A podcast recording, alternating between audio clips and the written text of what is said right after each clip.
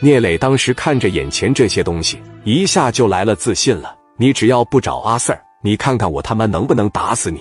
然后就开始安排了，都打听好了，咱们就像之前别人打咱们一样，这一招绝对的奏效。而且有一点啊，咱们光砸他的场子不行，光打他的人不行，咱们一定得抓着他几个头头来要挟他，要不然咱的米怎么要回来？对不对？从咱手里边拿走了四百万，我要是不把这个米要回来的情况下。那我不赔大了吗？宋留根应该手底下的是三员大将，到时候把这哥仨全部打包带回来，我就给这个宋留根打电话。打完电话之后，让他乖乖的把八百万米或者把一千万米给咱们送回来，咱直接凑个整拿一千万得了。说干就干。那么最主要的一个问题出现了：谁去打皇家一号？皇家一号是他的大本营了，是他最赚钱的买卖。上边是酒店，底下是赌场。皇家一号谁来？必须由手底下的一大金刚亲自带领。聂磊身边最全面的一个是蒋元，不但说情商高一点，真到打起来的时候，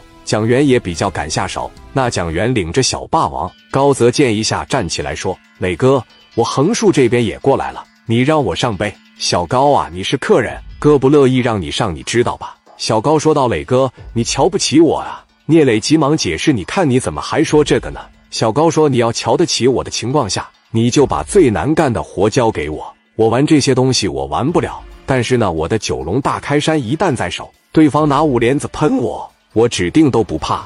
而且我就贼喜欢打头阵。”聂磊这边就寻思，王群力就说：“磊哥，让小高上吧，人家有这份心，咱别辜负了人家呀，是不是显得就跟瞧不起人家的一样呢？”志豪当时就站起来了，现在跟在磊哥身边的段位也上来了。说你好，哥们，我是磊哥的私人保镖，我叫志豪，早就听闻李正光，我光哥手底下有一员大将叫小霸王高泽健，从小喜欢九纹龙，打小你就拜遍名师学艺，你的身手了得。如果你要是不嫌弃的情况下，咱哥俩在我蒋元哥的带领下，咱就打皇家一号，希望咱俩能够配合的愉快，怎么样，哥们？小霸王高泽健那也是热血沸腾的小伙。一看志豪就不简单，高泽健学的是啥呀？高泽健学的也是自由搏击，也是近战，还跟白小航天天磨练对打。而志豪学的也是杀人招式，在少林寺里边，那就是那个强身健体的东西，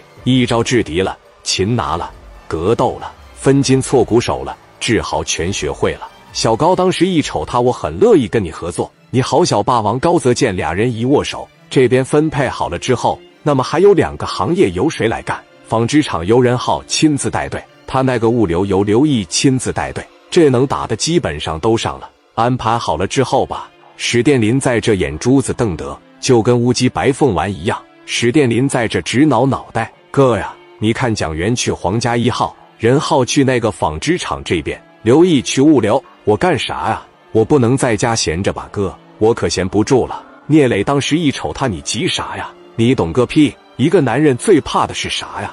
后院起火，所以说哪着火了，他肯定会先往哪去。你呀，领着一帮兄弟，就给我在纺织厂的门口跟这个人浩给我来个里应外合。如果说宋留根不来便罢，如果说宋留根来，在这门口就给我好好伺候他。哥呀，我明白了，我明白了。你的意思是，如果见着宋留根好好的招待他，宋留根的厄运即将降临。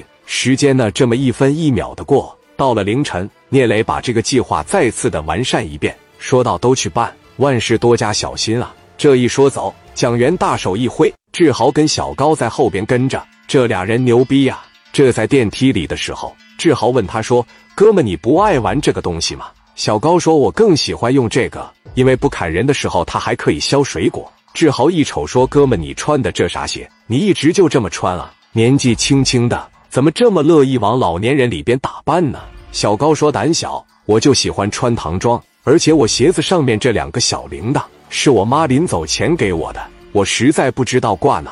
你说挂脖子吧，跟狗一样是不是？挂手上吧，那跟个娘们一样，我就给他拴鞋子上了。”志豪就贼喜欢小高，小高身上有说不出来哪股劲，就跟志豪特别的相似。